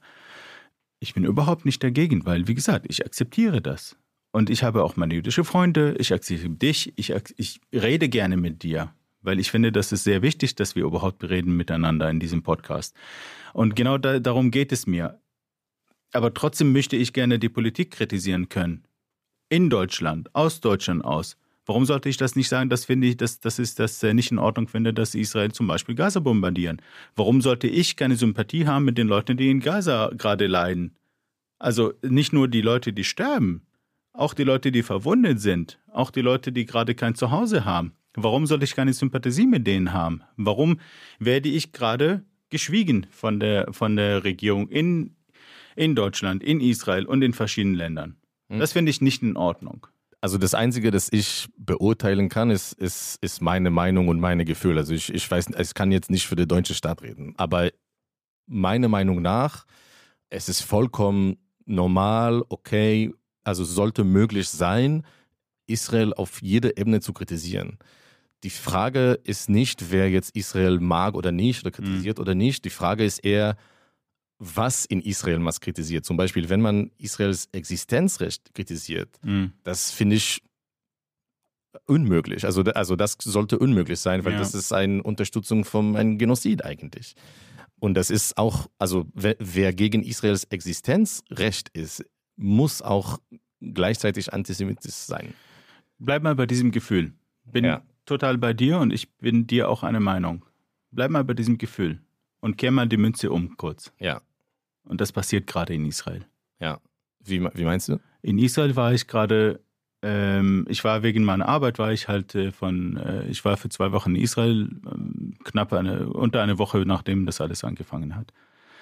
Am Klagemauer, da kommt irgendeiner zu mir und meine Kollegen, wir haben auf äh, Deutsch gesprochen ein bisschen und dann kam er zu mir unaufgefordert und sagte, ein, ein Junge in den dreißiger Jahren, äh, Mann, religiös, ist von, aus Jerusalem, kennt sich gut aus in Jerusalem, da sagte er zu uns so direkt, ja, wisst ihr so, in Dresden, weißt du, in Dresden da, was alles passiert ist, so muss es in Gaza passieren. Was soll ich denn da denken? Dass er verkloppt ist. Genau, aber diese, aber diese Mentalität ist gerade in Israel. Fairerweise südlich von Tel Aviv. Aber diese vergiftete Meinung ist gerade in Israel. Alle Araber sollen weg. Alle, alle in Gaza sollen getötet werden. Alle, die äh, in Israel sollten mal aufpassen, sonst sind die auch weg. Und ich stehe da und denke ich, okay, wie soll ich jetzt denken? Nee. Und nochmal. Ja. Nochmal, ich bin komplett deiner Meinung. Ich finde, man sollte aufpassen, wo und wie man äh, Israel kritisiert. Mhm. Weil ich finde, Politik kritisieren auf jeden Fall. Ja. Aber jetzt Existenzrecht von Israel, nein. Ja, aber natürlich nicht. Weil nochmal, es ist einfach ein Fakt. Ja. Was, was sollen wir jetzt daran ändern?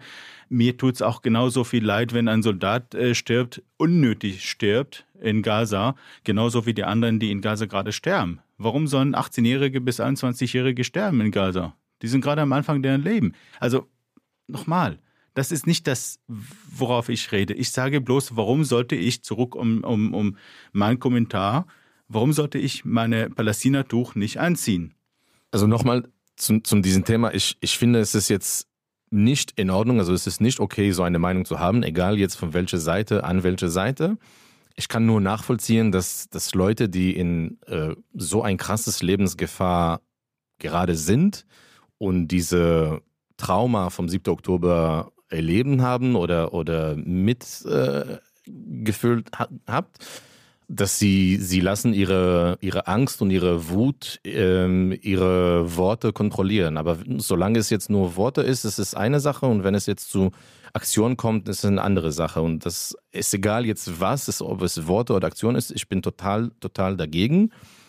Ich finde, was in unserer Diskussion jetzt vielleicht ein bisschen fehlt, ist, also wir kommen beide aus derselben Gebiet, also es ist jetzt egal, also das, das heißt Stadt Israel, mhm. aber es ist egal jetzt vom Identität, also du, du identifizierst dich als Palästinenser, wenn ich das richtig verstanden habe. Ähm, ich bin jüdisch-israeli, nicht gläubig, apropos, aber trotzdem jüdisch in meiner Identität. In diesem Konflikt, in dieser Situation, es, es geht auch natürlich über Islamismus und, und Dschihad. Das gehört gerade nicht zu unserer Diskussion, aber das ist ein bisschen wie die, der Elefant im Raum. Mhm. Das, das ist irgendwie ein Konflikt, wo religiös, Religion und Politik sind sehr gemischt. Mhm. Es ist natürlich, natürlich nicht möglich, das komplett zu trennen, aber es ist auch ein großes Teil von dem Konflikt. Besondere, wenn man Hamas schaut, ihre Ideologie, ihre Aktion, also, also wofür sie machen, was sie machen, das ist ihrer Meinung nach im Namen des Islam gegen Juden und gegen Staat Israel. Mhm. Und, ähm, und, und diese Ideologie ist nicht nur als eine krasse Reaktion für irgendwelche Situation, das ist in jeder Schule unterrichtet. Das ist nicht nur in Gaza, das ist auch in Westbank und Westjordanland. Das ist eine andere Ebene. Also ich, ich, ich finde, Hass für jede Seite ist unakzeptabel, okay, dann müssen aber wir, die Ebene ist anders. Ich bin total bei dir. Die Frage ist also, erstmal zurück, ich identifiziere mich gerne als Palästinenser mit israelischem Pass, mit israelischer Bürger, weil ich denke, das ist sehr akkurat. Ich fühle mich Palästinenser als mein Volk und bin trotzdem ein Bürger, der Bürger von Israel. Also da habe ich kein Problem mit. So, und dann, ich, also meine Frage ist, warum gibt es ja diesen Hass? Ich bin total bei dir. Die Frage ist, lass uns mal das Problem vom Ursprung bekämpfen. Weil das, was wir sehen, ist ein Resultat von irgendetwas, was viel, viel, viel tiefer verankert ist. Sei es von Hamas, sei es von wen auch immer aus palästinensischer Seite, sei es hier in Deutschland. Ich meine, lass uns mal überlegen, wer sind denn die Palästinenser in Deutschland? Die, die Mehrheit. Das sind viele, die damals in achtundvierzig, deren Großeltern, deren Eltern vertrieben wurden und sie konnten nicht mehr zurück zu deren Zuhause. Dann waren sie irgendwann in Libanon, waren sie irgendwo in arabischen Staaten, waren sie irgendwo auf der Welt, weil sie nicht mehr zurück dürften zu deren Land. Und dann sind die irgendwie gekommen nach Deutschland, sie haben keinen Pass, dann sind die hier in Deutschland geduldet. Was ist das denn für ein Status? Du bist geduldet. Du bist weder Palästinenser, du bist weder Israeli, du bist weder Deutsche, du bist nix. Und dann kann ich ein bisschen so nachvollziehen, jetzt, ich habe kein Verständnis dafür, aber ich kann es nachvollziehen, wie man sich freut, wenn der große Feind Israel irgendwie so einen Schlag ins Gesicht bekommt. Und dann müssen wir nochmal zurück auf den Ursprung, warum gibt es diesen Hass? Diesen Hass gibt es, weil was kennt ein Palästinenser, egal wo auf der Welt? Jemand, der nicht zurück wie ich nach Israel darf und sich nicht frei bewegen darf wie ich, weil ich einen israelischen Pass besitzen darf. Man weiß, ich darf nicht nach Hause. Man weiß, ob von A nach B brauche ich etliche Stunden innerhalb vom Westbank. Ich weiß, in Gaza, du bist in einem Gefängnis. Du kannst studieren, du kannst alles machen, aber du kannst nichts machen damit. Was solltest du mit einem, mit einem Abi in Palästina? Dann gehst du irgendwie doch was verkaufen, wenn du Glück hast. Du kannst nicht reisen, nicht wirklich frei reisen. Da brauchst du zig Genehmigungen von Hamas-Seite, von Ägypten-Seite, von israelischer Seite oder wen auch immer. Dein Wasser ist abhängig von Israel, dein Strom ist abhängig von Israel, dein Essen ist abhängig von Israel, du hast keinen Flughafen, du bist nicht frei. Dann lass uns mal sehr subjektiv, äh, objektiv bleiben und lass uns mal uns fragen, warum gibt es denn diesen Hass? Und ich denke, wenn man diesen Ursprung bekämpft, dann hat man plötzlich diesen Hass weg oder zumindest zum großen Teil weg. Weil was möchte man denn überhaupt als Mensch? Du möchtest gerne deine Würde haben. Du möchtest gerne zur Arbeit gehen. Du möchtest gerne Geld verdienen, sodass du deiner Familie was anbieten kannst. Sei es von den Basics, Essen, äh, ein bisschen reisen, ein bisschen vielleicht ein kleines Auto kaufen. Wenn du Glück hast, kannst du ein großes Auto kaufen. Wenn du Glück hast, kannst du eine Wohnung kaufen. Aber das sind dann die Probleme, die wir hier täglich damit zu tun haben in Europa. Und diese Probleme sind so, so weit weg von diesen Leuten in, in Westbank und in Gaza, weil du bist ständig unter Beobachtung, du bist ständig kontrolliert. Und man ist für Israel heutzutage, das habe ich, habe ich leider Gottes sehr häufig gehört, Araber sind nicht symmetrisch mit den Juden. Und das ist so offen heutzutage wie nie zuvor, seit Jahren eigentlich, aber heute sowieso. Und dann fragt man sich ja, warum sind denn äh, alle Araber so gegen Israel? Ja, das sind, das sind doch Gründe. Und dann nochmal, lass uns mal diese, diese, dieses Problem irgendwie, ja, wir müssen dann wirklich anders, anders an den Leuten herangehen. Anstatt dass wir alles verbieten mit Polizeigewalt und so weiter, sollten wir in Deutschland zumindest miteinander reden. Ja, klar, es gibt bestimmte Sachen, die sind, das sind Tabu. Aber anstatt mit Stock und äh, mit Stock zu, äh, zu erziehen, lass uns mal erklären, warum ist das ein Tabu ist. Leute, das könnt ihr nicht machen, weil so und so und so. Ja, und, und das ist natürlich ein lang, das sind das sind Arbeiten, die man eigentlich jahrelang machen muss. Das kann man nicht von heute auf äh, auf morgen machen. Aber das zeigt einen gewissen Versagen, finde ich. Und nochmal, ich kenne viele Palästinenser, die null Probleme haben mit Israelis. Ich meine, es gibt ja genug Israelis wie du hier in Berlin. Also man trifft sich, man sieht sich. Das Problem ist nochmal die Politik. Und wenn die Politik nicht, also ich kenne auch Kollegen, die dürfen nicht nach Israel. Ja, warum nicht? Lass sie doch, sie werden nicht nochmal dorthin gehen, um zu leben. Aber sie wollen gerne sehen, wo sie gelebt haben, wo deren Eltern gelebt haben und so weiter. Zumindest dieses kleine Recht könnte man korrigieren. Boah, es ist so viele verschiedene Sachen zu irgendwie, was, was, was jetzt drauf, was zu reagieren. Aber äh, ich fange langsam an und, und wir sehen, wie weit ich ja. gehe. Also erstmal, ich bin echt mit dieser Hoffnung auch, dass dieser Konflikt zu lösen kommt und möglich ist und dass die Leute auch miteinander einfach normal klarkommen mhm. und leben können. Das ist echt mein Traum seit mein ganzes Leben. Aber ich glaube, dass diese Frage von woher es kommt, das finde ich ein bisschen problematisch, weil ich glaube, es gibt mehrere Gründe dafür. Es ist nicht nur eine, es ist jetzt egal, von welchen Gru- mhm. Gründen wir reden, es ist nicht nur eine, aber zum Beispiel, ich gehe davon aus, dass, dass, dass dein Grund ist, also Rassismus oder Diskriminierung zwischen Palästinenser oder nicht jüdisch äh, äh, Leute in, in Israel und in Westbank oder in Gaza. Das ist natürlich und eine, eine, ein Teil davon, also das, das hilft natürlich der Hass, aber ich glaube, das ist gar nicht der Ursprung, das ist gar nicht der Grund, weil auch sehr, sehr lang vor Israel überhaupt eine Stadt war, wurden Juden vom Islamisten und in arabische Länder geschlachtet. Ja das, gut, das, das sind, das sind ist, da gehen wir sehr weit in der Geschichte wa- wa- nach hinten. Wa- warte kurz, ne, wa- nur, nur kurz zu erklären, das ist nicht so weit in der Geschichte, dass zum Beispiel die Oma von meiner Mutter, also, mhm. also wir reden nicht jetzt vom Mittelalter, sondern vor vielleicht hundert, hundertfünfzig Jahre, die wurde in Libyen geschlachtet, weil sie jüdisch war. Mhm. Lang vor Israel. In Irak war genau der gleiche, in äh, Syrien war der gleiche und auch in Hebron und Jerusalem war der gleiche. Und es gibt eigentlich keinen Ort, wo Juden war in der Welt, wo sie nicht irgendwann getötet wurden. Und das gehört auch dazu. Das gehört auch zu diesen Angst. Das gehört auch zu diesem Misstraugefühl, äh, Wo, wo, du, wo du die ganze Zeit über deine Existenz auch kämpfen musst. Ja. Aber ich frage mich jetzt, jetzt wirklich, nimm das nicht als Attacke. Mhm. So ganz ehrlich, historisch frage ich, warum? Und dann Juden äh, halt äh, von A nach B. Also ich kann das vergleichen ein bisschen, für, ich kann das, ich weiß es nicht. Ja. Ja, ich weiß es wirklich nicht. Ich kann das so ein bisschen so vergleichen mit vielleicht mit äh, den Baha'is, weil sie anders waren. Mhm. Die wurden auch ständig irgendwo hingeschoben. Ist das der Fall oder was meinst du?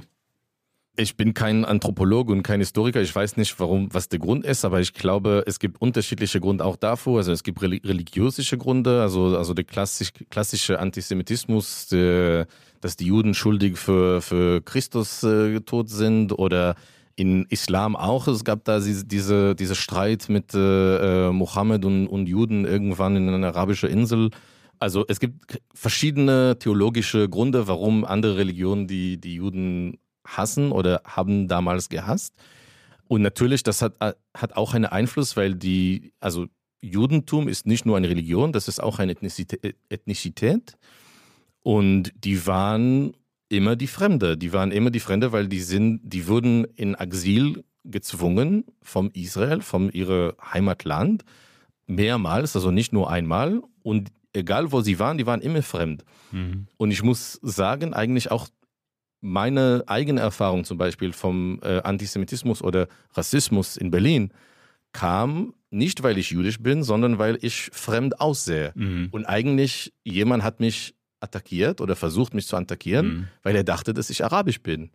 Und das, das erklärt irgendwie nochmal, dass, dass wir müssen keine Logik bei Hass finden. Mhm. Niemand ist schuld, weil jemand andere ihn hasst. Der, der, der, der das hasst, der ist schuld. Ja, ja. Ähm, leider Gottes, ich, ich denke, leider Gottes wird das Hass immer bleiben. Wie du sagtest, es gibt keine Logik und ähm diejenigen werden immer eine Begründung finden, warum sie jemanden hassen wollen. Ähm, aber trotzdem, es lohnt sich zu versuchen, finde ich. Auf jeden Fall. Ähm, und ich will nur, nur, nur fertig zu kommen zu meinem Punkt mit, mit äh, dieser diese Sache. Also eine der besten Sachen, die zum Beispiel Europa gemacht hat, äh, mit ihrer ganzen Geschichte, ich meine nicht mit Juden, sondern mit Europa selbst, dieses Programm zum Beispiel vom Erasmus, ne, dass man irgendwie ein paar Monaten in ein anderes Land studieren und leben kann, um die andere Kultur zu kennen, die Sprache zu lernen und so. Ich finde, das zum Beispiel ist ein wahnsinnig wichtiger Teil, um die andere zu erkennen, um die andere Kultur, andere Sprache zu erkennen. Zum Beispiel ein Traum von, von mir ist, dass ich auch irgendwann äh, Arabisch lernen könnte, mhm. weil ich finde das auch wichtig. Ich habe das leider nur zwei Jahre in der Schule studiert, nicht so gut. Ich kann nur mich vorstellen als vierzehnjähriger Junge. Und ähm, das finde ich schade. Das finde ich echt schade. Ich finde, ein kultureller Austausch ist wichtig. Zum Beispiel, wenn Israelis und Palästinenser äh, aus Gaza oder aus Westbank mehr zusammen zu tun hattest, da war auch weniger Hass, weil die haben die andere kennengelernt. Red, äh, nochmal, redest du jetzt über die Palästinenser selbst gegenseitig treffen oder mit Israeli? Mit Israeli. Ja, genau. Ja, mhm. genau. Genau, also ich finde, um, äh, um das zu bestätigen, was du sagst, also ich finde Europa heute, das hätte man niemals denken können, dass Deutschland und Frankreich solche Freunde sein können. Und eine meiner radikalen Ideen von, äh, wie kann man denn das äh, Problem lösen, ist, ich sage einfach in Palästina, macht die Grenzen auf. Sollen die Leute in Gaza, sollen die Leute in Westbank, sollen die Leute in Israel sich einfach kennenlernen? Weil das, was die Palästinenser kennen von Israelis, sind Soldaten dort. Mhm.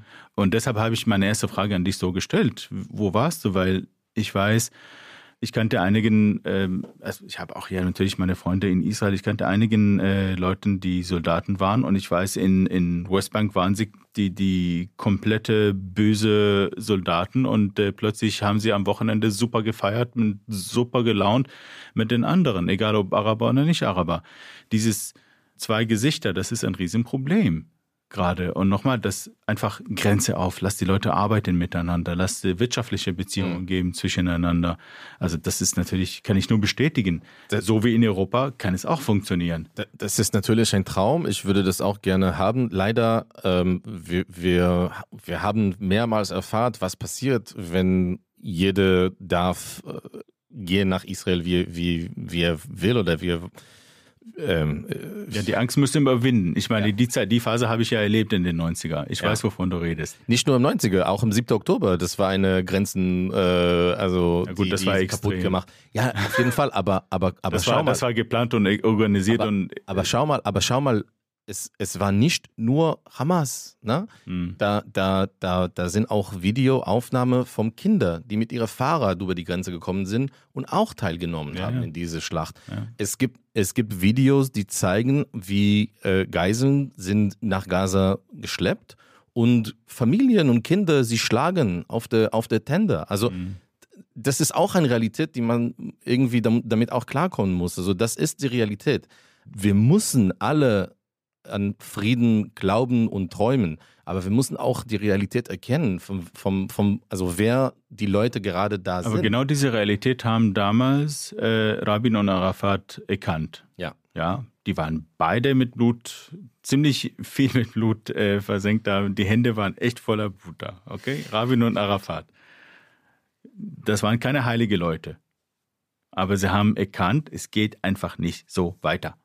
Und deshalb haben sie gesagt, okay, lass uns mal versuchen. Und sie haben miteinander geredet. Und Tatsache, es gab so ein paar kurze Jahre, ein sehr guter Freund von mir äh, aus Gaza, der lebt jetzt in der Schweiz, der hat mir gesagt, diesen ein Jahr nach Oslo-Vertrag oder Abkommen, es gab, das Hamas war kein Thema, Fatah war kein Thema, Politik war kein Thema. Sie haben Hunger gehabt für Kultur, sie haben Tanzveranstaltungen gehabt, sie haben Kino aufgemacht, sie haben Partys gehabt. Das war das, was sie wollten. Das war plötzlich alles weg, innerhalb von einem Jahr. Wenn das möglich ist, und das war nicht mal ein, ein, und das war nicht mal ein Abkommen, was wirklich, äh, naja, das, das wurde ja nicht wirklich verwirklicht. Oder wie sagt man das? Umgesetzt. Das war das, war nicht umgesetzt. Ja, ja. Das, das Problem wurde einmal richtig definiert, aber gelöst wurde es nicht so richtig. Überhaupt nicht, ne? Bis heute. Ja. Und eigentlich ein, ein, ein Punkt in der Geschichte, was das alles kaputt gemacht hat, damals mit dem Anhetzen gegen Rabin und seiner Friedensbewegung, war kein anderer als heute Netanyahu. Hm. Naja, und seitdem... Nicht nur, nicht nur auch Ben-Gvir. Ja gut, aber, da, aber, aber wir reden davon... Seitdem haben wir keine Ruhe im Land, obwohl wir so knapp an einer Hoffnung waren. Also ja, doch, ist möglich. Das möchte ich zumindest dran glauben. Und das, das bestätige ich jedes Mal, dass ich am Brandenburger Tor fahre, mit dem Auto, zu Fuß oder wie auch immer, mit den wunderbaren Pflastersteinen, die auf der Straße sind. Als Erinnerung, da stand die Mauer. Mhm. Und für mich ist das ein großartiger Hoffnungsgeber. Mhm. Wen auch immer das gemacht hat, ist ein genialer Mensch. Mhm. Ähm, und das gibt mir wirklich äh, Hoffnung. Mhm. Doch, ist möglich. Obwohl es schwer ist. Ich, Aber ich, ich finde, es muss möglich sein. Ich habe ein bisschen Probleme mit, mit, mit der Beschreibung. Also erstmal natürlich, Arafat und Rabin waren beide Kämpfer. Aber ich würde die zwei nicht vergleichen mit, mit Blut. Also Rabin war... Ein also für mich, beide sind Terroristin gewesen. Ja, also, für mich nicht. Also für, für mich würde Rabin nie als Terrorist nennen, weil erstmal, er war in, einem, in eine demokratische Militär. Ähm, er hat nicht, nicht Zivilisten mit Absicht als Ziel getötet. Auch wenn er in der Underground war, er war in der Palmach. Das ist nicht der terroristische Seite, also das ist nicht Lehi oder Etzel. Mhm. Und Yasser Arafat hat mit Absicht Terroranschläge geplant auf Zivilisten, auf Zivil- Zivilflugzeuge, mhm. all, äh, auf Hotels mit Zivilisten. Das ist unvergleichbar, meiner Meinung nach. Aber ich stimme zu, dass, dass diese Zeit war voll mit Hoffnung, war wahrscheinlich eine der besten Zeiten für den Friedensprozess. Leider war das nicht alles super, auch damals, da war auch sehr viel Blut in der Straße, genau wegen des Friedensprozesses. Mhm. Und schau mal auch jetzt, weil Israel relativ nah an Frieden mit Saudi-Arabien war, würde der Hamas denken, jetzt müssen wir unseren Plan endlich machen, weil die sind gegen Frieden. Und mhm. deswegen, genau deswegen, ist überhaupt nicht möglich, Frieden mit Hamas zu schaffen. Deswegen, Israel musste Hamas gerade kämpfen, um Frieden zu bringen. Ich finde, Sie haben beide jetzt am Ende, habe ich das richtig rausgehört, sowas wie Hoffnung auf Frieden? Also Hoffnung auf jeden Fall, aber mit also, Realität. Reale Hoffnung. Es wird dauern, aber ist möglich, ja. Also das ist halt zumindest ein sehr ja, hoffnungsfroher Ausgang dieses Gesprächs. Mhm. Also vielen, vielen Dank, dass Sie beide hier waren. Vielen, Vielen Dank. Dank auch an äh, Philipp, an meinen Kollegen und wie immer an Pool Artis, Jona Rösch, Maria Swidrig und äh, Milica Tekileva. Vielen Dank. Schön, dass Sie da waren. Danke. Vielen Dank. Danke euch.